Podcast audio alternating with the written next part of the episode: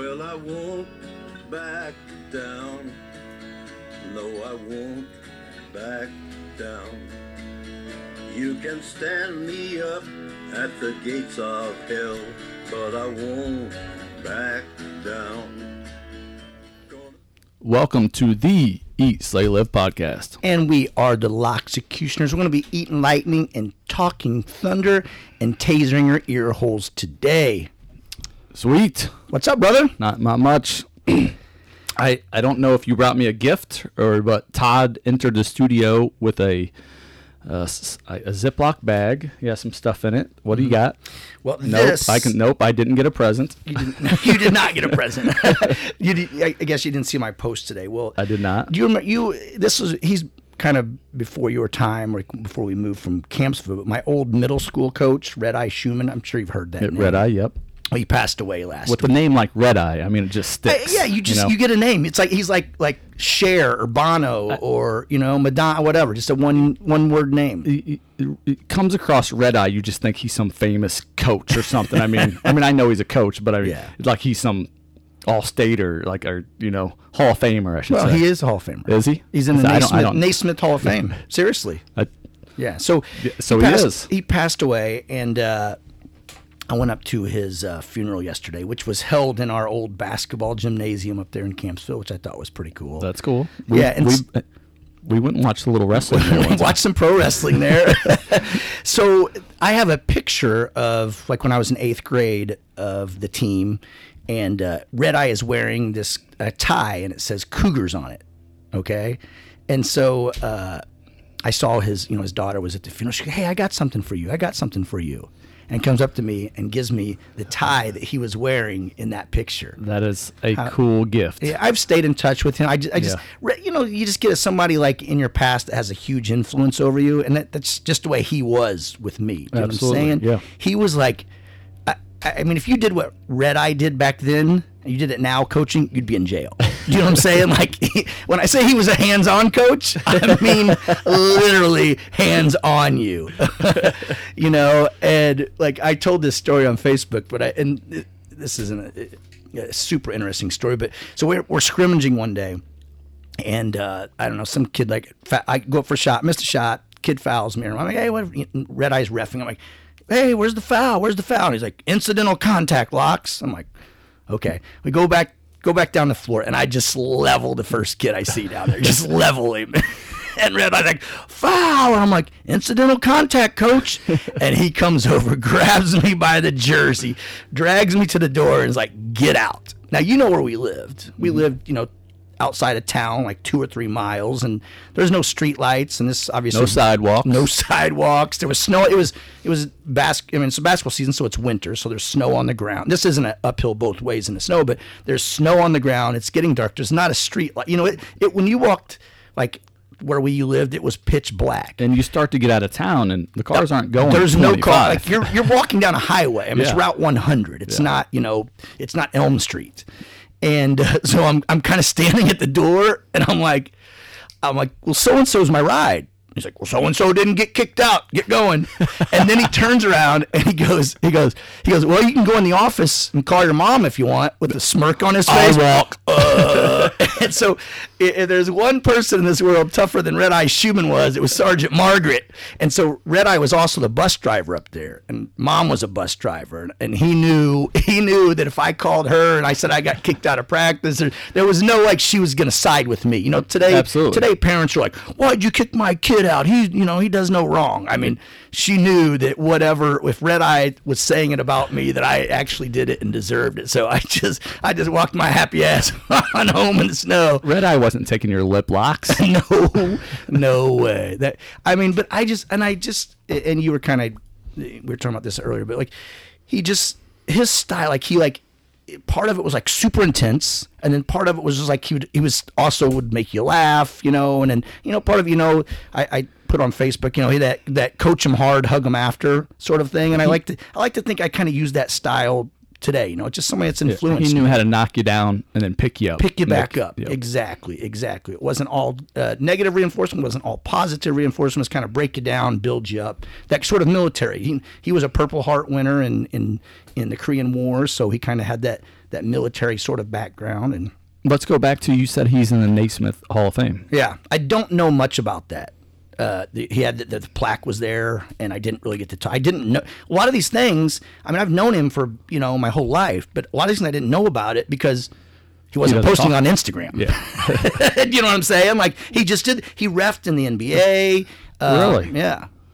So, and I remember he wore a shirt like a like a official shirt that said had NBA on it. You could, but we never you never heard him I, talk about. I wish that. you would have done a little more research like you do. Why? But I, I see your notepad over. There's nothing on there. So, but yeah, it's it's not, just, that's not my job. you know, and, and I posted this big thing about him on Facebook today, and somebody said something about, you know, about talking about, you know, that's how people want to be talked about when they die and things, you know, and I just kind of hit like, like, I mean, every day we're sort of writing our eulogy. Does that make sense? like yeah. every day. And if, and, and if you want people to say those like good things about you, that's, I, I mean, you need to live your life that way. That's the only way that's going to happen. Do you know what I'm saying? Just, and speaking that that's a great segment because I feel like I feel like and I, no not to bring up your eulogy there, Chief, but I don't think you're going anywhere soon. But I, I mean, the, the, the guy we have in the studio today is a guy who I, I can't imagine all the great things that will be said that are said about him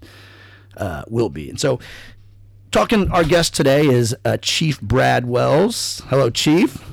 Hello, fellas. Well, welcome to the Eat, Slay, Live podcast. I I know you're probably a huge fan of the show. I am a fan. Welcome do to the like show. Chief. Thank you. Comes in in uniform. I like that, don't you, Ross? Very impressed. Well, I bet you stood a little straighter. Quick. I, well, I was down underneath the bar doing some inventory, and someone came out. I'm here to meet Todd and Ross, and I looked over, and because I mean everybody always just you always meet them, Yeah. and looked up, and it was. I mean, I couldn't tell who it was from um, down low. I could just see the uniform. Like I'm here. Oh, I'm surprised you didn't go back down. you see it sort of sink back down under the bar. well, welcome, Chief. Welcome. So you know, Chief comes down to uh down to Pride Thunderdome. He's he's there uh, three times a week at least. At least At least. Sometimes sometimes four. We can't get can't get rid of you. So. And he's done a lot of great things, helping Pride, like with our move. And I tell you, Ross, whenever we I don't know. I found out we had to to move. I think it was probably on a Friday, and on Monday he was showing me buildings around Woods River. I, I wouldn't want. I didn't want him to leave. A- a- and some of these buildings, like, okay, Chief, we both know this is never going to work. but we were seriously that two days later we we're we we're looking at buildings, and I and I thank him for that. So, well, we're just going to kind of get into your life, Chief. All right.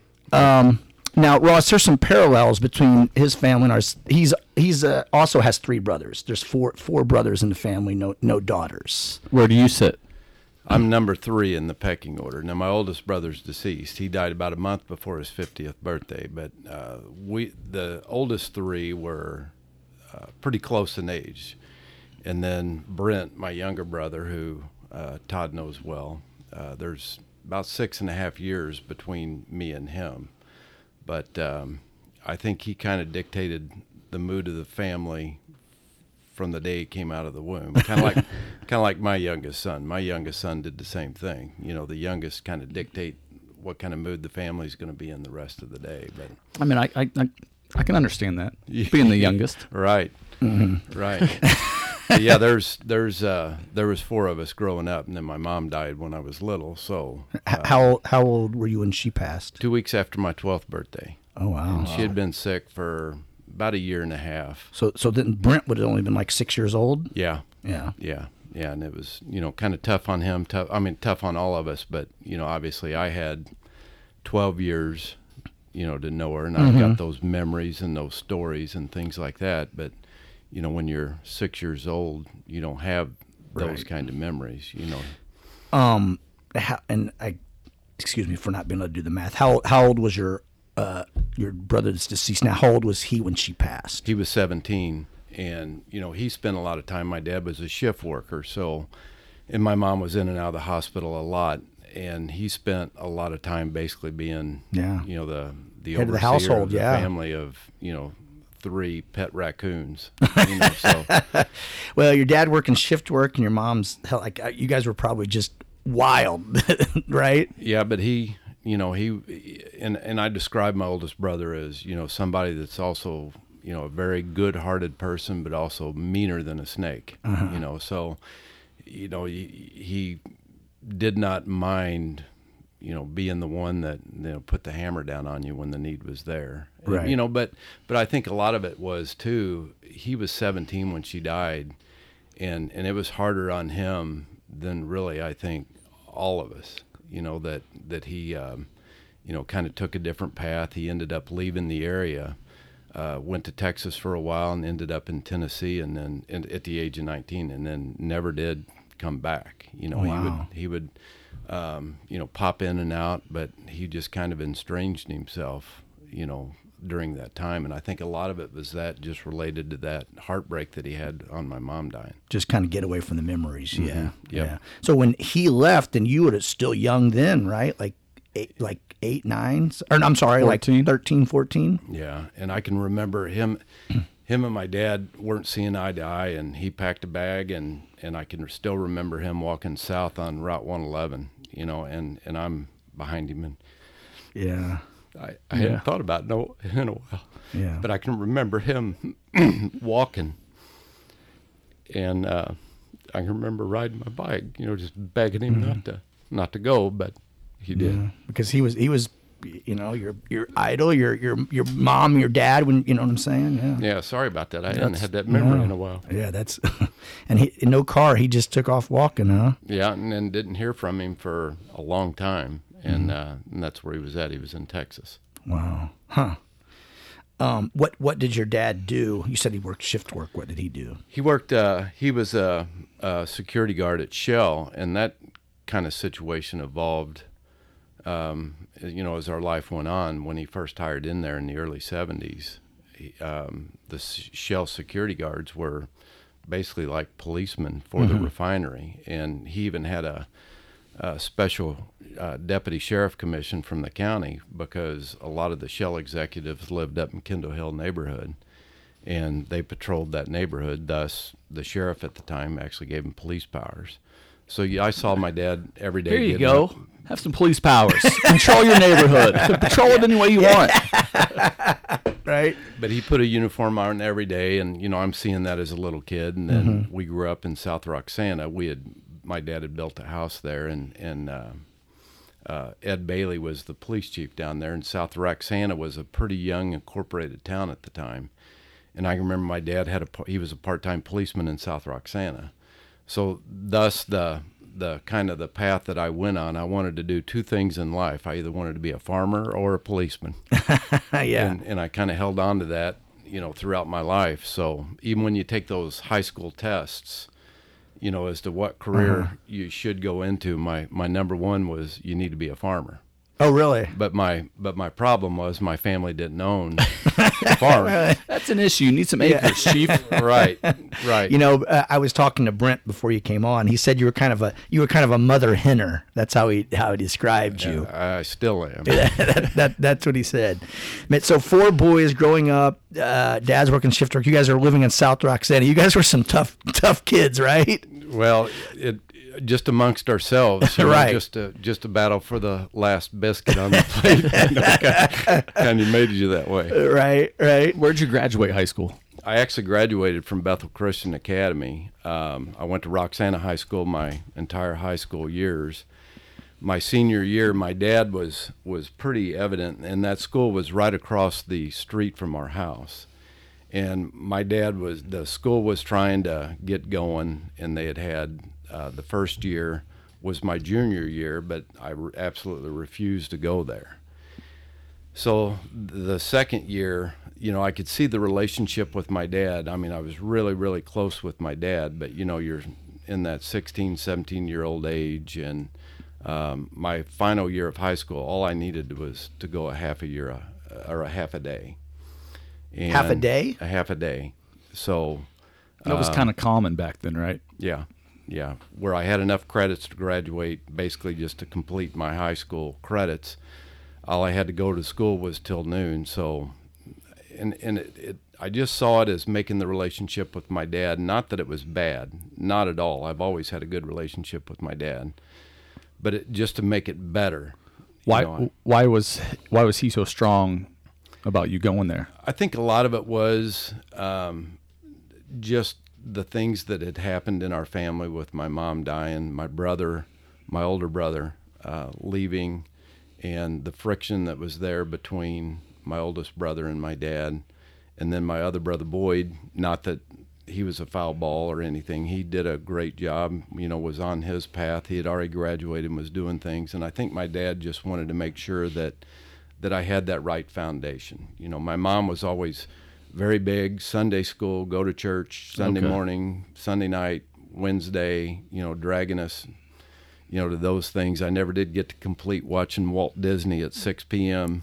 You know, when we were kids because it was time to go to church. But we um, i think that a lot of that was just my dad wanting to not only support the church support the school but and and i gave in and i went and i and i'm glad i did there was a guy there by the name of steve futrell that was the principal i had known him for years prior to that and Futrell, yeah steve still have Futrells down down in Roxana, right? yep steve futrell um, so his son jamie is the soccer coach at Yeah, I, Uh, we Roxana graduated in the same class. I mean, he was Okay. Roxana, I was with Alton, but yeah, Yeah. I'm friends with Jamie. Yep. So his dad was actually the principal Okay. of that school at that time, and uh, one of the most um, theological and smartest people I think I've ever met in my life, and I've still maintained contact with that guy uh, now. And and just like you talk about your junior high coach, Steve Futrell is one of those mentors that you have in life that you just gravitate to and hang on to. I like that. Yeah, I, you know, he didn't get to watch Disney. I never got to watch wrestling at the Chase on Sunday mornings because we were in church. We, we would pull in the driveway and just come sprinting in trying to catch the very end of wrestling at the Chase. We'd catch a little bit of old Piper's Pit right before. And then I'm not sure what happened with me because I, I didn't spend a day in church. I got to watch all the wrestling. we can we can tell, bud. We can tell. so um, so graduate out of high school. So what what's the path we choose then? I, I know you didn't go straight into to law enforcement right right out of the gate. No, and you know, really at that point, it wasn't a situation where you know I just didn't have that mapped out. And you know, as an older guy, I wish I could go back and talk to the younger guy. I think like a lot of us. Mm-hmm. And I just don't know that I had my head screwed on straight when it come to what the path in life I wanted to take. You know, like you know, didn't have things lined out to go to college didn't have that ready to go. And I think a lot of that was related to maybe just things I had buried inside from my mom dying. And uh, like Brent said, I was the mother hen. You know, I couldn't, um, you know, beyond my grandmother's house, you know, go somewhere without getting homesick. Yeah. You know, so it uh, led me to, I ended up working for the bank downtown in Wood River. Now I, I saw like I was looking at your your resume and stuff, and it said it said something about loan officer. So now I heard you were just a glorified repo man. You that you were the guy that going around repossessing the repossessing stuff. thus pushing me in further into my law enforcement I career gotcha. where at least I got a job where they gave me a gun. You weren't going taking people's crap without without Right. being, yeah without a weapon. yeah, I was involved in a few few situations repossessing vehicles and, and Yeah, I'm uh, sure there's some not happy customers when you show up. yeah, the bank that I worked for um, they gave a lot of over the road truck loans, so then you would have to go and try to repossess those bigger trucks and things like that. Like a trucker, a semi truck driver. Yeah. Oh, good luck. Oh, yeah. yeah. Because you're not just taking their their their car they drive around town. You're taking their fucking job. Yeah. Oh yeah. Yeah, you're taking their, their bread and butter. Yeah. So some fights happen with that. luckily I didn't get beat up, but but I had I had some threats to be beat up. Um, you know, and, and basically I learned how to talk my way out of things a little bit closer. Obviously, I didn't want to get into a bad situation, figuring that depending on how it would go, I'd put a lot of liability on the bank. And then um, I do remember, and, and he still doesn't remember this story. If you know a guy named Rich Gillespie, he was an Alton policeman. Um, I remember repossessing a, a Camaro Berlinetta, if you remember I that. took that took one of those to my senior coronation. so I repossessed T-tops. one of those in, in uh, Alton, and I snuck up, put the key in the car out of the driveway, and I get back, and it was on State Street, and I take off, and and my brother was following me because I had him give me a ride up there like at midnight, one mm-hmm. o'clock in the morning, and I'm coming down Alby, and I actually drove right past the old Alton Police Department. And before, like where Landmarks is now, you could still get on there from Alby before they redid it. But I'm trying to find the light switch. Well, usually on cars, you know, it's a knob. You just pull the knob and lights would turn on. Well, I wasn't familiar familiar with these cars, and it was like a, a, a switch of some kind. So I'm driving without my lights on, uh-huh. Just trying to get away from the scene. Get just trying to get Yeah. away. Well, the guy had called, reported the car. Somebody just stole my car, and then uh, Gillespie pulls me over. And to make a long story short, I'm trying to tell him I've got repossession papers. He ends up throwing me over the hood of the car.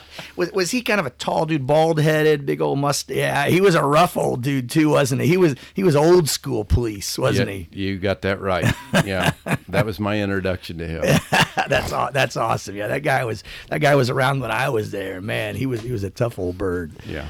Um, so how do we how we taking the police path? Where does that how does that start? So uh, Chuck Nunn was the police chief in Wood River at the time when I was working at the bank, and uh, Connie Skinner actually worked at the bank, and Ralph Skinner um, was also a former police chief, and and uh, you probably you know um, uh, the Skinner family. Uh, Chris Skinner was football coach up at uh, Jerseyville.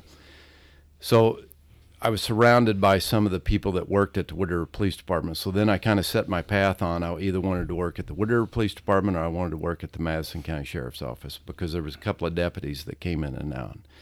And then I just started, you know, testing for those departments and ended up as things went on, I ended up working for Wood River, then went to the Sheriff's Department, and then ended up coming back to Wood River after I finished my time at the Sheriff's Office. Ross, he, he just glossed over 31 years of police work right there.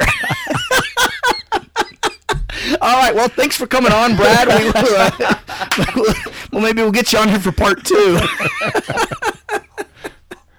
I, I want to rewind something real quick it, that you said. It's kind of funny. Is you, you were talking about like making decisions when you're like 18, right out of high school, didn't quite have your head through.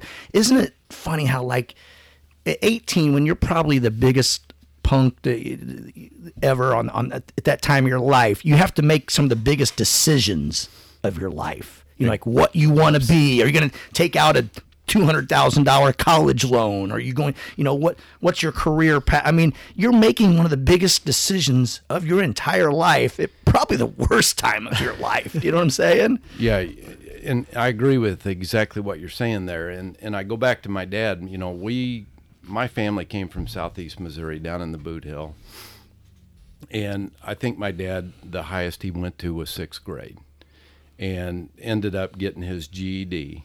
You know, going to school down where they grew up. You know, once you got to the point where you could carry uh, a cotton sack, you went to work, and that's where you know when we did end up up here more into you know the industrial world and working and going to school more of a what we're used to now.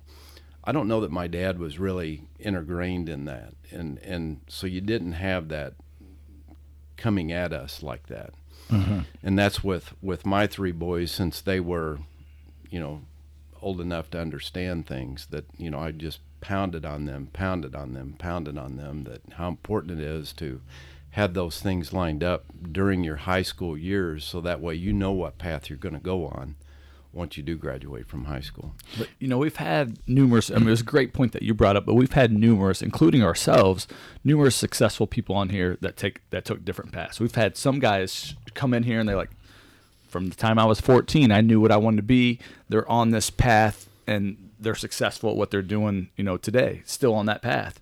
And then we've had people who, me and you included, we had to make those decisions, and I don't know if we made the wrong ones, but we just kind of floated a little bit until you know later in life when we're a little more mature, made solid decisions to what we really wanted to do. So it's kind of it's I love what you're doing with your kids, and and that's the route I will take. Um, but I think you know to our listeners, I don't I don't think you necessarily have to make the right decision at 18. You know, Right. you still you got room. That's also it's the you're making the most important decision in your life, but you're also that's the time in your life where you have the most room to make mistakes. Exactly. And I think you know, I've done a lot of, jo- I've had a lot of jobs that we went over before, and some crap ones, and it makes you appreciate, you know, it makes me appreciate now more what I do because of the things I did back then. Do you know what I'm saying? Yeah. Uh, I remember like working like our stepdad had a construction business, and I worked there uh, over the summers in college, and I cannot hammer and nail. But just going out there and doing that manual labor, you know, I worked I worked 40 hours a week in the summer and just made me okay, this is not what I want to do or or I will do. It just makes you appreciate things more too when you do kind of find your calling, I think. Yeah. You know. Now you're you, he has three boys. And one's a state trooper. Any, Illinois State- any girls in the Wells family? Oh, not not for me. you know, I I no girls for me. Brent no Brent had a daughters. Yeah, his You have a brother girl? Brent has a girl. Brent, Brent's got a daughter. what what Boyd No, have- that's right. He, Boyd in had there. a daughter and a son. Gotcha, gotcha. Um, so one son is an Illinois State Police trooper, right? Correct. Uh, another one is in the Air Force, Yep, my youngest one's in the Air Force. and the other one's other one's National Guard. He's in the Army National Guard and just got back from Kuwait. Just got back from Kuwait. Wow. Yeah. Uh, did the ones in the military? Did they have aspirations to go into law enforcement? Do you know? So the one that's in the Army National Guard, he's an MP. Okay. And he just got back from a deployment over to Kuwait. Came back. He's actually going to school out at SIU for construction management, but he knows that he can always fall back on that that Yeah. that um, military or the police career, and has even talked about maybe following the path of, of Luke, my oldest, into the Illinois State Police. Gotcha. I mean, right there. I mean, he has good options. Yeah. Right. Yeah. Right. He's like, I'm going to go to SIUE and I'm going to go make some big bucks in construction management, or I can fall back into what I've already done. yeah. Yeah. That's Sounds like my you did a good job. Yeah, well, you know, they've done a good job. They really have, and and I'm I'm blessed by what I have with them, and I thank God every day for the path that they're on. Yeah, I mean, because you have a, from what I can tell, you have a pretty tight relationship with them. Oh yeah, yeah. every- well, it goes back to that mother hen thing. Brent says. I, mean, I, I, you know, I'll I'll argue with Brent over things there, but I'll agree with him 100. percent You know, I still even try to mother hen him. Yeah. Yeah. That's awesome. So let's do a little scooting back here. Okay. So uh, we skipped over 31 years Yeah. here. So let's scoot back. Maybe we'll go back and touch on them a little bit. So let's go back. So you- how was it getting, was Todd had to go to the police academy. How, how was getting into being a police officer when you started? So back, and this was in the late 80s, um, and I actually hired in my uh, first day on the job was in July of 90 at Wood River. So I started testing in the late 80s, late 89. And back then, I can remember the first test that I took, they actually had the physical test at the East Alton Wood River High School. And they were doing a joint test with Jerseyville and Wood River, the same guy that was um, doing the testing and there was over 300 people in that gym you know that you were competing with for, For Wood River and Jerseyville. yeah Wow. and you know now you know man you can't hardly get 15 people to show up Yeah. for those tests but uh, went through the physical test and then the written test and the psychological and and ended up uh, coming out number one on that list for Wood River and and then obviously got hired when they had an opening. Then how long were you at Wood River?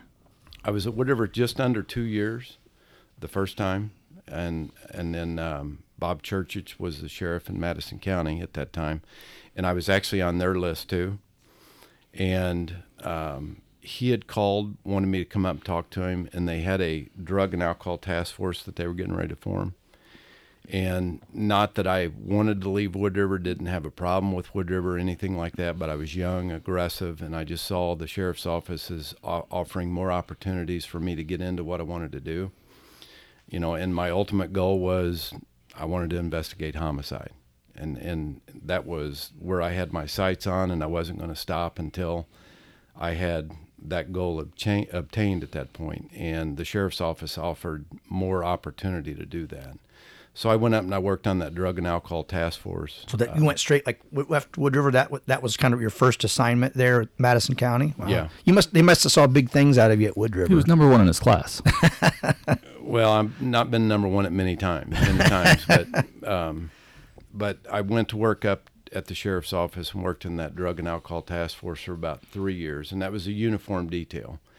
And then uh, the opportunity come up for me to be put into investigations, and you know I I worked hard trying to get there. That's I, I wanted to be a homicide investigator. The sheriff, even when I was in uniform, when the sheriff's office would have a killing and I knew they were out on it, I was calling Bob Hertz. He was the chief of detectives at the time, basically just pestering him. You know, look, I'm I'm off today. You need any extra help? I love So- that. Yes. so I spent a lot of time doing that, just trying to basically achieve things that that maybe I felt like, you know, I, I looking back that maybe I didn't put that foundation in there for myself, but I was I knew now what I wanted to do. At 18, you know, I'm s- still kind of floating, and and I really wanted to do that, and and luckily it worked out for me. Pause you there for a second because what he just said, I kept calling Bob Hertz. Right. What, what was he then? He was the chief of detectives at that time. Okay. It's my day off. Got anything I could do for you? And it goes back to what we talk about all the mm-hmm. time. Finding a mentor, doing some stuff for free, or you know, you got a day off. Finding somebody who is doing what you want to do and, and then and then trying to follow them, trying to, you know, pick their brain, get, get them to be your mentor. Uh, those we me and Say it- Todd we are say it every show. Say it every show. but it's but it's no matter who you bring in here so far, every successful person who's gotten to the point where they want to get to almost always has found that person or her, has has lived by that as well. or found yeah someone doing what they want to do and just like hey and and as he said pestering them Yeah. you know what i'm saying to, to do that so so how how do you end up getting into so you end up getting into the the homicide investigations So the sheriff's office is not big enough where you just have different divisions of investigation. So you investigate everything from a petty theft to to the homicide. you're like oh man this is a buzzkill i thought i would just do the murders yeah, but but I was happy to do that Yeah. and uh, ended up working back in investigations for a big part of my career. Was offered to you know to be promoted to sergeant, to go back out on the street a couple of times, and and one of the times that they came to me to do that, it was a, a case that I had been working for about four years, and it was a pretty tough case. Uh, where we ended up basically the the body had already decomposed, nothing but bones uh, found the uh, bullet casings, you know, within the the pile there around the crime scene. So I started with just that and ended up working that case uh, for about four years, and and ended up finally getting it to the point where I had the guys locked up, and there was still a lot of stuff that needed to be done on it. Well, then they come and they asked me to take a promotion to go out on the street. And I asked them, I said, well, what's going to happen to this case? You know, I definitely have to stay involved in this thing. They said, well, you're going to have to turn it over to somebody else. I said, well, you're going to have to promote somebody else because I'm not giving this, I'm not giving this, this case up. And I, I had really worked hard with that case, developed a relationship with, with the mother of the victim. And I wanted to see that case through. And, and we had successful prosecution on that case. Let me get that straight. that's a, I know. When when it when you started the case, you started the case and it was just bones. Mm-hmm. That's so fascinating that you can start the case at that point and then end up figuring out who did it. how, carrying on with that so how long had the person been deceased when you found the bones Six months. six months So he had been reported as a missing person, and then um, in a different venue, and then uh, a couple of arrowhead hunters actually found the body. So we took the case, and and and it was slow, you know, but but um, took a while to even get a scientific identification on the body. We pretty much knew who it was, but uh, I really got to know the mitochondrial DNA. Dealt with a guy at the uh, FBI crime lab out in Quantico, Virginia, and went through the mitochondrial DNA, and that's the same way they identify the war dead. mitochondrial i just wanted to say it ross okay see if i could To to not give up, you know, is, four is, years. is unbelievable because you, you start and you're already so far behind. You know, what do they say? Like if you- if if you don't have somebody 48 hours 48 hours or something if you don't have a um, somebody in custody or or know who it was um, you start that behind that far behind. And it takes four years at like it's almost like after nine months you're like oh this might be a dead case. I don't know. Yeah. Not wells it was it was a good case, and there's a lot of good good stories and a lot of things that I learned out of that case. Um, I was sitting in uh, a living room down in Dallas, Texas, doing an interview on this case because once I started locking the suspects up on that, um, one of the suspects started trying to have me and a couple of the witnesses killed. And that led to more things that needed to be done on that. And one of the things that, that I had to go do on that case was interview a guy in Dallas, Texas that was supposed to be the money man on supplying the people that was supposed to not only kill me, but a couple of other people that was in this. And I remember sitting in his living room doing this interview when the Columbine school shooting happened. So I always know, you know, it's one of those moments that every time I hear that Columbine school shooting and conversation about that, I always go back to this case that I'm working. And I actually had an FBI agent with me when I flew into Dallas. Um, he went worked with me, you know, showed me where I needed to go. He just kind of tagged along, but took me where I needed to go down there in Dallas. And then he asked me, he says, Well, do you have a place where you're staying tonight? And I said, Well, no, I've not checked into a hotel. And he said, Well, there's a nice hotel right next to our our uh, uh, office downtown. So we go and I go check into this hotel and we start to leave. He says, Well, go throw your bags in there, come out, and we'll go have dinner somewhere. So we come out and I'm noticing around the FBI building in Dallas, Texas, a bunch of guys in polo shirts and you know, fanny packs. You know, I mean, obviously, you know, they're FBI Yeah, yeah. I said, man, you guys really guard your building at night around here. And he says, we normally don't do that, but he got pr- pretty credible information that somebody's going to blow up our building tomorrow. Tomorrow's the anniversary of the Oklahoma City bombing. And somebody's made a threat on our building. And I said, well, thanks. You just put me in a building next to you. So I woke up at five o'clock the next morning. I had my bag packed and I was out of that building. So, so Ross, not only the case is going slow, it's taking four years. You know what I'm saying? But someone's trying to kill you for it. Like, like and he had the opportunity to get out. Of. It was, oh, hey, sorry, got promoted. got promoted. Yeah. Here you go. You can be the guy they're trying to snipe. you know that probably would have been the end of it because you had established rapport with all you know everybody involved and if they try to bring somebody new in it's probably you know what i'm saying the case probably just falls falls apart That'd be like me, you saying, you know what, I'm not going to run my gym today. I want you to come in and run my gym. There's no way I could do that. how how close were they to getting you? Um, Was there ever? I don't want to say that that they were close. You know, there was a couple of things that was going on around me that I always lay back onto those threats. But at that time, the the thing that really got me was my first son had just been born. By all the time all this stuff was happening, so I was really kind of spooked as to what was maybe going on around my domicile. Yeah. You know, before I didn't worry about it. You know, I had my squad car painted before. I had stuff thrown in my yard and things like that. And I didn't really worry about that when I was single without a family. But then, you know, just like, you know, all of us, you know, you want to protect your family. So there was a few things that went on around me that I kind of laid back on that, but never anything that, you know, was right in front of me. Okay. Y- you know you're doing a job you know it's a protect and serve job for the community and trying to do the right things. And then people paint your car people throw things like after a while you're just like you know it's eh, you just it's got to be gonna make you downtrodden sometimes you know? Because you're just you're trying to do the best of your abilities for the community you know but and then people just you know crapping on you all the time. Yeah, that movie Roadhouse when it came out, and you remember when he'd walk out after his night and his tires yeah would th- be th- there, was- there was like a there was a stop sign stuck to his windshield Right. yeah, I remember walking out to my uh, police car one time. All my tires had been knifed. you know, so uh, good old Roadhouse. Be nice until it's time not to be nice. That was one of my that was one of my favorite quotes on there. me too. I love that. I love that part. I know Sam Elliott. He's the best, isn't When do we when do we know not to be when do we know not to be nice? When I tell you. he? Yeah, yeah. That that that was a great movie.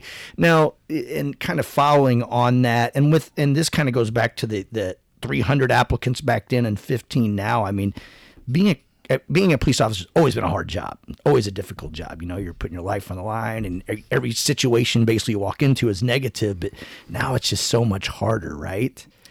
Everything is scrutinized, you know, with the cameras and just, you know, It is, but you know, I look at the world through a different pair of binoculars. You know, the the job is different now than what it once was, but really the way I look at it is is that if you were doing your job ethically and and the way it should have been done, it doesn't matter if there's video cameras on you then or now. And the way things are now, the police reform, there's a lot of talk about that. But once you get inside and take a look at what's really going on there, there's some things that I definitely don't agree with. But there's other things you constantly have to be evolving with what's going on around in, in your world. And police officers are better now. You know, we're there to get in the middle of the chaos and and try to bring calm to the chaos. And and for the life of me, I promise you, there's not a police officer around that that it does not matter what the skin color is. All they are is just there to get in the middle of the chaos and calm the chaos. I mean, I feel like in every police officer I've ever known, it's always there's you you have two you have two different sides. You have the good guys and you have the bad guys. You know what I'm saying? There's no skin color. There's no, you know, it doesn't matter how much money they have or things like that. It's always good guys and bad guys. That is correct. You know, that's that's that's how I've always felt about it. Um, I saw today on um, I don't know, face so, social media. I think it was today, yesterday maybe. South Roxana. I mean, this is kind of off the subject, but they hired a new police officer. I'm sure they, you know, did their due diligence, but he's a TikTok sensation. did, you, did you guys see that? No, is it fe- is it a female? No, it's a male. Oh, I did. I, I s- I did see that. Now, I've not seen any of his TikToks. TikTok celebrity Bryce Dell is Soc- South Roxana's newest police officer. You know who that is? Nope.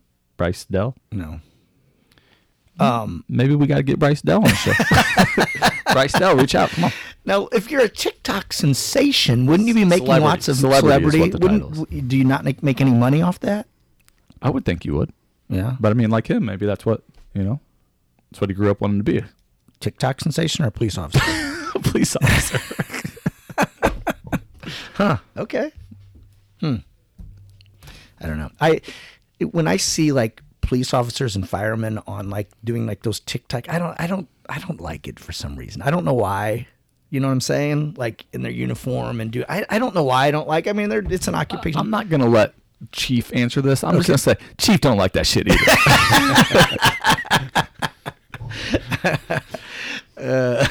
I, I, I don't know why, but I don't Ross, know. he's a mind reader.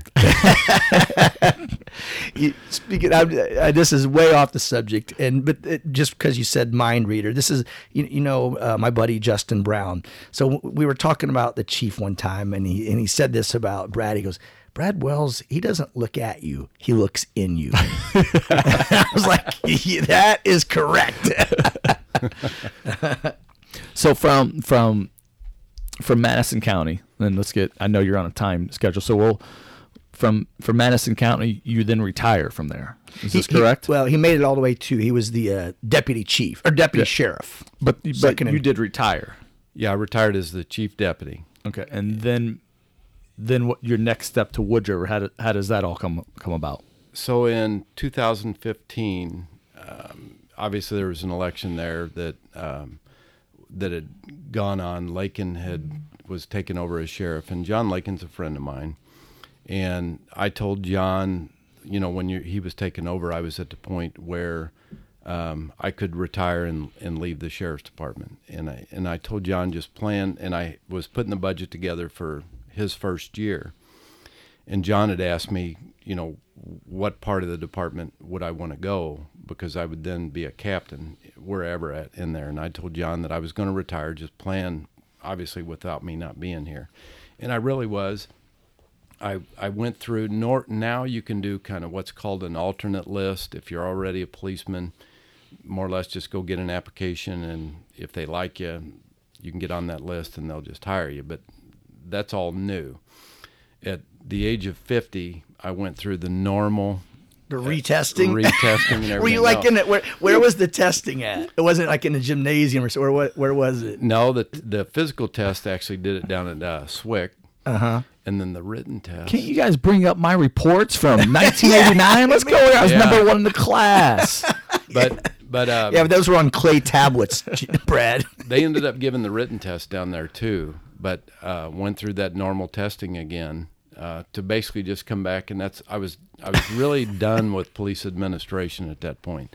I needed a break from it, and and I ended up coming back to Wood River, working as just a regular policeman again. He's, he's- so he's deputy chief there, whatever, Madison County. You know, basically second in command of how many officers do they have? About 165. About 160. And he just comes back in regular old Popo Ross, and, but breaking up fights at the franchise. but that's at that point that's what I needed. I really did. Yeah. I mean, I wanted to be able to make a doctor's appointment and keep it. You know, I Yeah. just wanted a set schedule where I could come in, just do regular police work again. And really, to be honest with you, it might be the best three years of my police career. Wow. Because I, I, I had no aspirations of climbing the ladder. I wasn't competing with the guys I was working with to be the next one on the sergeant's list. Uh, all I wanted to do was just, you know, be a regular policeman, do good for my community, and and I really did have a good time. When you retired from Madison County, did you know that you would continue doing something else in, in law? Yeah, a lot of guys when they reach that age, they move on to doing something else. And and I just, you know, there was still gas in my tank to do that. There still is. Yeah. And and all I wanted to do is just just do regular police work again. And and even now being in the chief's job, you know, I still wear a uniform to work every day. I still wear We've my noticed. ballistic vest. so I still try to do what I can to try to intermingle the two, even with my administrative duties. Gotcha. So when you were came back on on Wood River, like what was the how old was like the youngest police officer there? Um, Was he like the age of how much service you had put in? Do you know what I'm saying? yeah. Like when he was born, like when you started because uh, your law there enforcement was, career. Yeah, there was guys there that that uh, were born after I'd already Yeah. started. So, um, and I and I think they were kind of suspicious of me as to why I was doing there. But it took me a minute to convince them, you know, that that I wasn't there to do anything other than just regular police work. Well, but then you did. You became chief. like, Yeah. like I knew it, you asshole. Yeah, I knew it all the time. Right, right. But I, but I, but I, it hurt. like you, you really didn't have aspirations of being the chief. Like you just wanted to come in and just do police work and make the community better. But somehow Yeah. it got thrust upon you, kind of right. Just so how's work- that conversation go? Um, the the chief at the time was retiring, and uh, the city manager had indicated to me that obviously that he would but uh, would also be looking on the outside, maybe bringing somebody from the outside in to be the chief, and obviously the fear of the unknown Yeah. you know, as to who might come in. That even though all I wanted to do was regular police work, I'm also still kind of setting my ways on a few things, and and felt like, well, depending on who that person is, you know, I could be in this spot and have more experience than than maybe what that person does, whoever that person might be. So I I did. I put in for it and had a long conversation with the city manager. He put me in here, and and obviously I think since then we've done pretty good things for the town. What year was that? 2018. 18. Yeah. That 2018 is when you became chief. Yeah. Yeah. Gotcha. Yeah. Got you. And and so then so here's what I, I, I love about Brad's story and and so now he's all he's the police chief down there and he's also the uh what what is your title the building and zoning Building and zoning administrator. building and zoning and Oh, so you really had the inside. I see. who You. Me? Yeah, the, boni- the building and zoning administrator taking you around the buildings. the I the I P Ross. Uh, but so, like, the reason he's taken that role on too, it's not like he doesn't have enough on his plate, but he wants to clean up the town of Wood River. You know what I'm saying? He's not just trying to bust bad guys. He wants to clean the town up and, and bring it back to its prevalence, like when the downtown was was thriving and, and things like that. Yeah, we're doing a lot of stuff. It, it gave me the opportunity. You have to approach police work maybe a little bit differently now in municipalities, and with the way the state is, and we're going into the no cash bail, that you have to approach our side of the business with a little different tool in your belt. And, and we're really big on enforcing our ordinances in town. And my whole goal when I swore in as chief was I told the city council and the people in the room that it was my goal that no one has a bad neighbor in the city of Wood River Nobody has a. bad. I like that. I love that. Yeah. and and just keep it as simple as that that if if somebody calls and reports some type of a nuisance you know listen to them and try to do something about it that day you know don't wait a day or two or a week or two or a month or two But if you can make a difference about whatever they're complaining about that day, then go do it that day. And we've really done just that, where I think we are making a pretty good difference in our town. So he, he started a thing down there called the Wood River Economic Development Committee. Committee, Correct. And so, because I mean, it's good. And so he's he's wrangled. I'm going to use the word wrangled, pestered all like these different like sort of businessmen and leaders like in the community down there. I wonder how you got on this. exactly. But I mean, like he's got this group of guys that are like, you know, like Bob Federico that owns, you know, the Federico and, and Tom DeClue that owns GRP and this uh, Tom Maxwell is a highly successful, and all these guys like jumping in on his, vi- like Tom DeClue doesn't live in Wood River. You know what I'm saying? Obviously he does some business in Wood River and, and all these people just kind of coming together for this mission to to clean up the town and, and make it thriving again, which is and, and the guy is very driven on it, which is it's I love it. That's what Well, it takes. Our downtown was, you know, obviously I remember what it was when it was full of life. And then a couple of things happened in the mid 80s. Walmart opened up in town, and then also 143 was redirected from Ferguson Avenue to, to Madison Avenue. And Oh, so you- I didn't I didn't think about that. So 143 used to go right down through that downtown Yep. and just kind of went one street over, which took the traffic off of, of our downtown. So a lot of things happen there. You got mom and pops that close. You know, the kids don't want to keep the business going, and then we also took away uh, a lot of the upstairs living that was not so good type personnel living in those homes or the above above the businesses up there, which took a lot of the income away from what was maybe opportunities down down below the business. So that's been that way for a long time. Now we're going back looking into, you know, maybe opening up those uh, second floors for living again under the right circumstances. Things change. You know, people like that loft living, and a lot of the buildings were being bought cheap, and then they were just basically being used for warehousing instead of retail type businesses. which so which doesn't bring people down, doesn't bring foot traffic. Correct. So when I did take over as a building and zoning administrator, I then started looking at what we could do for these commercial buildings, and then it's just kind of evolved from there. And we're having some success. You know, we've gone out for some grants and also trying to potentially br- bring the bike trail, connecting the bike trail from uh, the west end. thing. Yeah. So you know, like right now, it goes all the way up to up to Grafton, up to Marquette Lodge, and then it sort of ends at Wood River. Goes through all, and then it restarts again at where's that? Where's restart? Well, you've got you've got the the trail that that runs along from Alton through Alton down the levees, and then uh, on the east side of the county, you about the closest connection we have is at Wanda. That you can get on the bike trail at Wanda and drive it to Edwardsville, and then you can go a lot of places once you hit the bike trails in Edwardsville. Yeah, but Bethalto's going to connect to it. Yeah, and that's Yeah. part of the conversations too. So my goal there is, and we're actually going through a master plan right now. Before you can go out for grants or anything like that, you actually have to develop a, a master bicycle pedestrian plan. So we've just started working on that. It'll take us about a year to get through that. But my goal there is, if you look at geographically, Wood River is kind of the missing piece of the puzzle. That if we can connect the bike trail on the levees um, to the Moreland Road area, that Yeah. would then connect you to Wanda, then you could actually get on your bike in Marquette, Marquette Park, and ride it to O'Fallon, Illinois, if you wanted to. So we're trying to connect. That's that cool, from, right? Awesome. From the levees to downtown, downtown up to Belk Park, and then Belk Park to Moreland Road.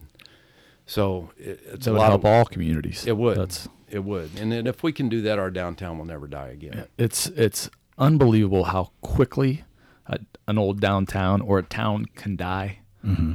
or take a big step back and how hard it is to bring it back. Yeah. You know, and it takes people like you and, and the committee that you've started. And you say that he's on it and he's he's driven. You have to be. You got to have those people, or, or things just will not go forward. Yeah, and they've already brought some things, a burger bar down there, and just there's a lot of businesses that are already starting to starting to pop up, and people are starting to talk. And A lot of phone calls, and it's funny how it all really kind of got started. Tom DeClue and I, um, when the we moved into the new police department, there was no flagpole system written into the architectural design. And when I took over and started looking at this, that was one of my goals was to uh, get the flagpole system going, and then I also wanted to build a memorial for two police officers that had died in the line of duty in the city of Wood River back in the early 1900s.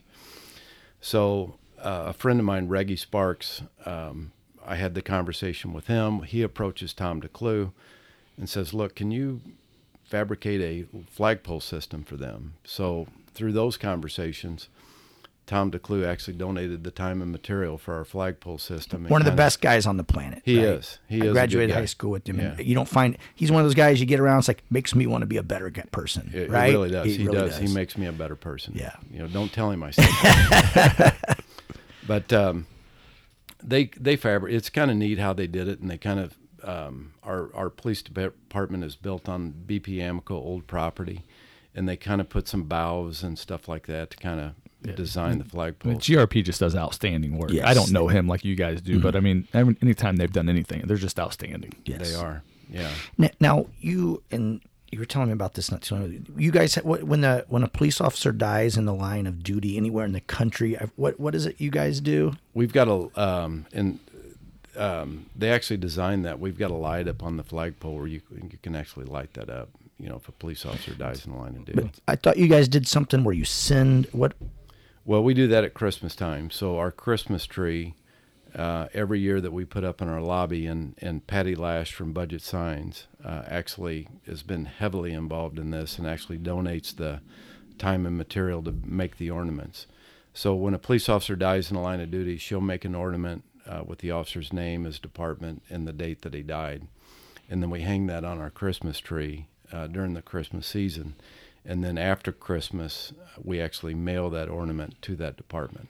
I'd never heard of that. That is awesome. isn't it? It's outstanding. It Gave me it? chills. Yeah. that is awesome. Yeah, and that that wasn't my original idea. There was another police department across the country that, that I saw was doing that, and, and we adopted that. And, and I get such great notes and thank you cards and some of the stuff that'll just bring you to tears when you read it. You know, I when the families will write you back. So Yeah.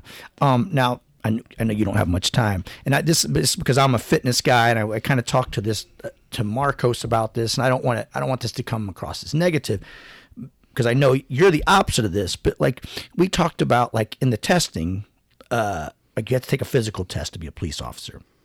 You have to pass that, and then go to the academy, and it's and and they have a pretty stringent like physical fitness tests and things like that you do there. But then once you become a police officer, there's really no test after that, correct? That is correct, and I think a lot of that is is the world in which we live, where if you require that, then the guy gets hurt, then you end up more comp situation, which mm-hmm. is, you know, if we could get past all that crap, so to speak, you know, I think it would make the world a better place in our our career. That's something you'd like to see then. yeah, I sure would. They put in a, a pretty nice gym down at the. You have a pretty nice gym down there at the police department now. Yeah, we've got the opportunities for guys to stay, you know, stay fit, and um, you know, and I- and I tell Todd, you know, the the workout that that he gives at his gym, and me coming to that gym. I mean, I'm, I think when I die, my kids are going to recycle me.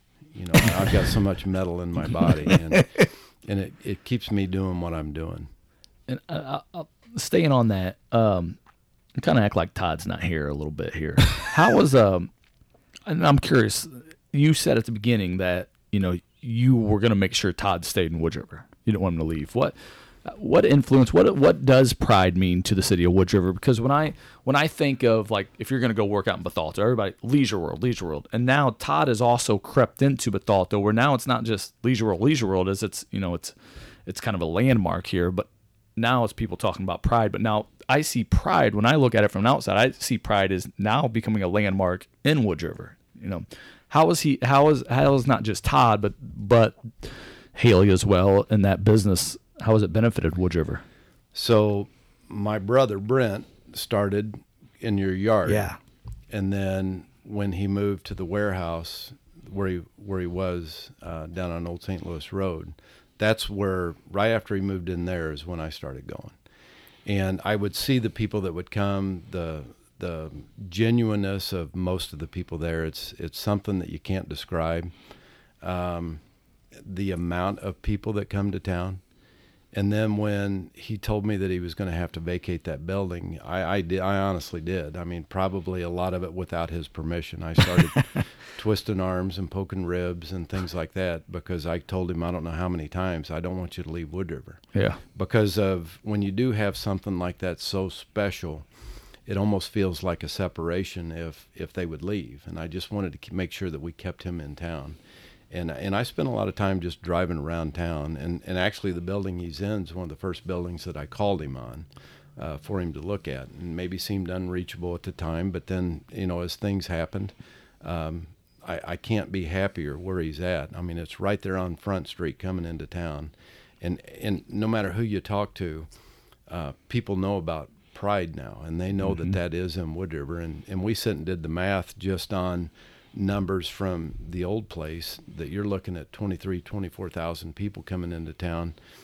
um, at various times some of the same people but those same people are going to stop in your gas stations your grocery stores you know those type things. So I didn't want to lose that but but more importantly I didn't lo- want to lose what he offered to our town Yeah. So where he was before in the first warehouse, is that your jurisdiction down there? It, to me, from Bethalto, it gets a little murky down. there. I don't know if I'm in East Alton, South Roxana. When I yeah was that was that you? yep that that is in Wood River So now you don't have to deal with the parking. It's a, it's a big, you know. let me let me tell you this, and uh, it, I don't. This could make some listeners mad, but when Brad took over as chief, our parking problems got a little better. let's just You gotta know people sometimes. Let's just say man. that, Ross. Let's just say that. I, and I, Brad's got to get out of here. We, but one thing I want to say, Ross, bring up. So, Brad, has found they they have genetically bad hips. Do you know what I'm saying? He had he's you've had one or two replacements. I've had both of mine yeah He's had both his. Brent has had one, replaced. Has your other your other brother Boyd? nope just him and I and we were the only two that carried gun belts for a living so No. the Loxus have bad shoulders. So, I mean, bad hair too. but so Brad has a hip has his hip replaced. He hip replaced. Take out his old hip, put a new hip in. He is back at circuit. Was it just was it like a day under eight weeks? Yeah on the first one Yeah, Yeah, a on day a day under eight weeks. He's back. Not not going in and doing some curls. He's back at circuit. hey, get my wallet out of that bag. Which one's yours? The one that says "bad motherfucker" on it. yeah right But that that's a great that's a great story, that's- right? that's- that that just shows like Very his impressive. his toughness and things like that. You have to promise to come back on here. Sure I mean, we've already we are at twelve oh five, and you have to be somewhere at twelve fifteen. sure So we we we ate through an hour like like that. So you have to promise to come back on. There's a ton of stuff we haven't we haven't touched on. Yeah, I could probably got a few things to ask you guys too. Well, Well, it's, hey, it's our show. You get your you get your own show, okay? well, well, we'll leave it at that. Appreciate you coming in, Chief. Thank you very much. yeah. Thanks a lot. We appreciate it. All right. Welcome back to the after show of Eat Slay Live podcast at uh, Chief Brad Wells. First of all, I'm gonna apologize for a couple things. Sorry that was so short Yeah, because that seemed like ten minutes. Ooh. I want to, I so I don't forget about this. I want to apologize to all of our listeners um, for Todd. Todd's story about Red Eye. It was great. It, I I understand he was big, you know, big part of your life and growing up and stuff. But you know, and and I was intrigued. But then he started talking about some other stuff. He's in the Naismith Hall of Fame. He was an NBA referee. Like he really started to pull me in and get me intrigued.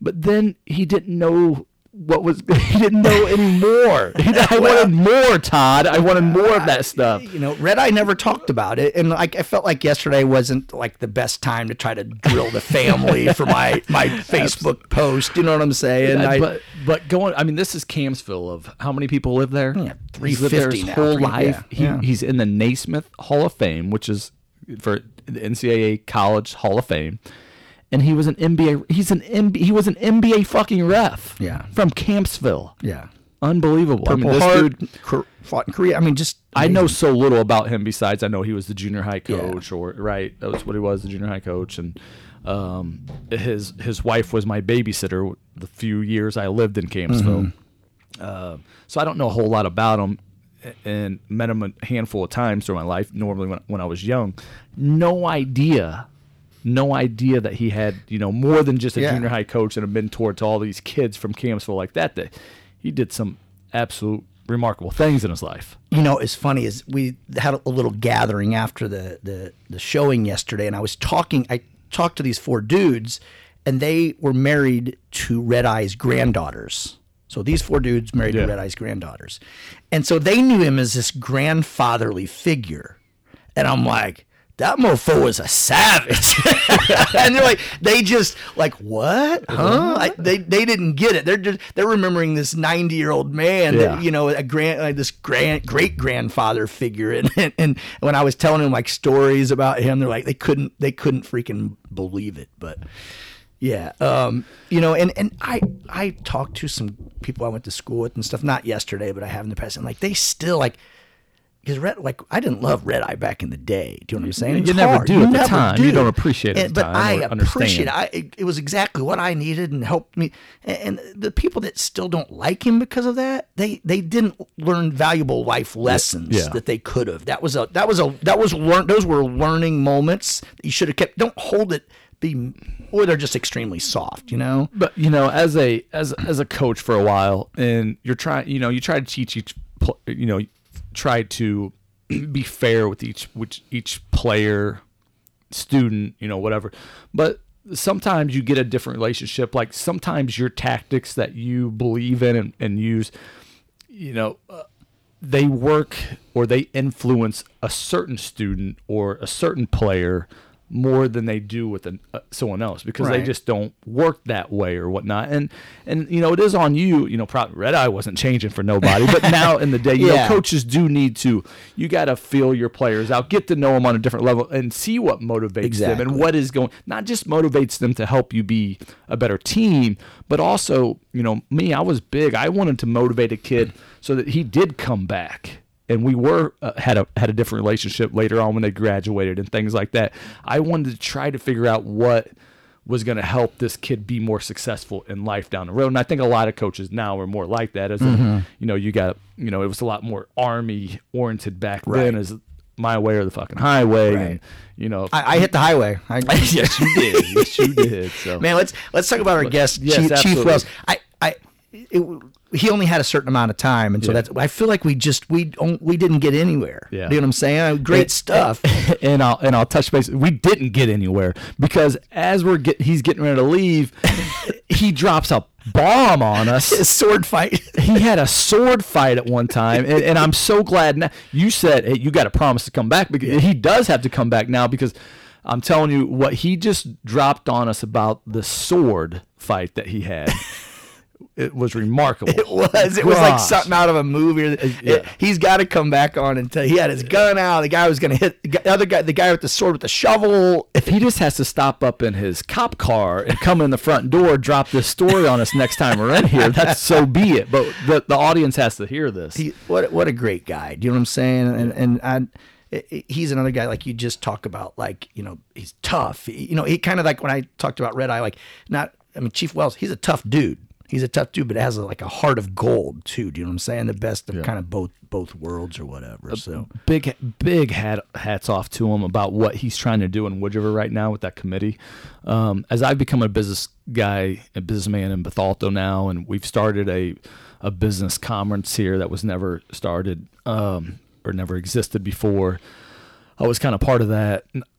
Not that I'm real high up on it, but I was part of it from the ground ground up. The five or six of us, ten of us, um, and it's hard to get new stuff like that going in a town because a town like Bethalto or Woods River, they have their ways, and and and Bethalto is a great community, but uh, community can always be better, and it needs to keep the the wheel spinning to stay updated, and and just the smallest things to staying updated on your stop signs or your street signs or your or your street lights and and just keeping your town beautiful and wanting people to move into your town or commu- or, you know businesses to but it's a hard hard game and Bethalto you know I, I we haven't had that big economic step back that Wood River has. Mm-hmm. And so it's hard to get stuff going even in Bethalto right now. I can't imagine how hard you know the uphill battle he has in front of him. And like you said, he's motivated. You gotta have some suckers that are super motivated to get things really going in the right direction. Suckers was the town. right word. Suckers was. but yeah, you know, and it's it's it's so awesome that he's not coming there just to be a, a, a policeman, a police chief. You know what I'm saying? Just you know, trying to get rid of crime. He's coming to. I mean, you hear people, I'm going to come in to clean up this town. Well, they don't normally literally mean clean up the town, but he does. Yeah. You know what I'm saying? From getting rid of bad guys to making it look nice to bringing in businesses and just like kind of a one stop shop with him. You know, I, I love that. I didn't you know that about him. He's so was dri- awesome. you could you can see like the drive the uh, guy yeah. has talking about like wanting to be that like a homicide investigator like that was his goal my, my first time back to uh, Pride and you know forever, and I go down. I show up that one morning, blah blah. Who does Todd partner partner me up with? Uh, Chief Brad Wells. all right yeah, me on my toes. It's like you know he's just that figure. Like you said, he sees. He doesn't look you in the eyes. What'd you say? He sees. he doesn't he doesn't look at you he looks in you yeah, And- and so you partner partnered me up with him Yeah. that day, and it's like he becomes I don't know that coach over your shoulder. Like, I, I You don't wanna wanna disappoint him. exactly. And I and I know him, but not well enough that I should have cared. You know, if he thought I was a wuss and stopped early or. Nope, I kept going. and like with that economic development thing, like I don't have time to be doing that. I really don't. Anybody else in the world ask me to no way, no Yeah. time. But him, it's just like you don't want to disappoint him. Do you know what I'm saying? Just he just has that presence about him. the Do you know what I'm saying? yeah. It's just this sort of there's a calm. There's a calm with him, but you you know behind there, there's just like a like some sort of like hidden intensity or what. I, I'm not Yeah, describing it right, but That's a very, very. I mean, I, better than I could do because there's this presence of calmness. Mm-hmm. But you just know yeah. you better keep repping those out. I, I can't believe how fast that went, but we'll get we'll get him back in here. That that'll be awesome. So, I went what real quick before we go. Studios, our new studios coming along great. Paint job, got a new paint job yesterday. Kevin Zini, Zini Painting took care of us, blacked it out. Get- Going down today, look at it for, a new podcast table. Won't have to use your desk anymore. it's uh the, you sent me that stuff yesterday and I, and I meant that you know the tables are getting sent because we got we got blueprints being done you send me the video of the guy you know Zini painting and like I sent it to you and I meant I'm like I'm getting fucking excited I know, right? it looks like it, like you said it it looks like a real studio It, it does. I know it's it's very exciting. and, And the, and, and atmosphere it brings a lot Yes, to things I like this agree. anything you know my my legs don't go under the, the table here that we're sitting at. um, and, and for the first time, Ross, in the history of Pride Fitness, we have Wi-Fi. Good luck getting that password. Good luck getting that password. but Pride Fitness now. hey everybody it's Pride 2-2 Uh, the the the guy that this guy from Spectrum that came in and put the cable, and he's like, "Oh, so this is a big building, and you want it to like listen? I don't care. Anybody in that little workout area can get on the Wi-Fi. I just need this room right here. That's it. Okay." Uh, good times, brother. Good, time. I'm- times. I'm, gonna leave everybody with this from uh, Chief Wells. I love this quote. No one has a bad neighbor in Wood River. love that too. Loved love it. that. This has been the Eat Slay Live podcast. And we are the Loxecutioners. Slay on, brother. slay on.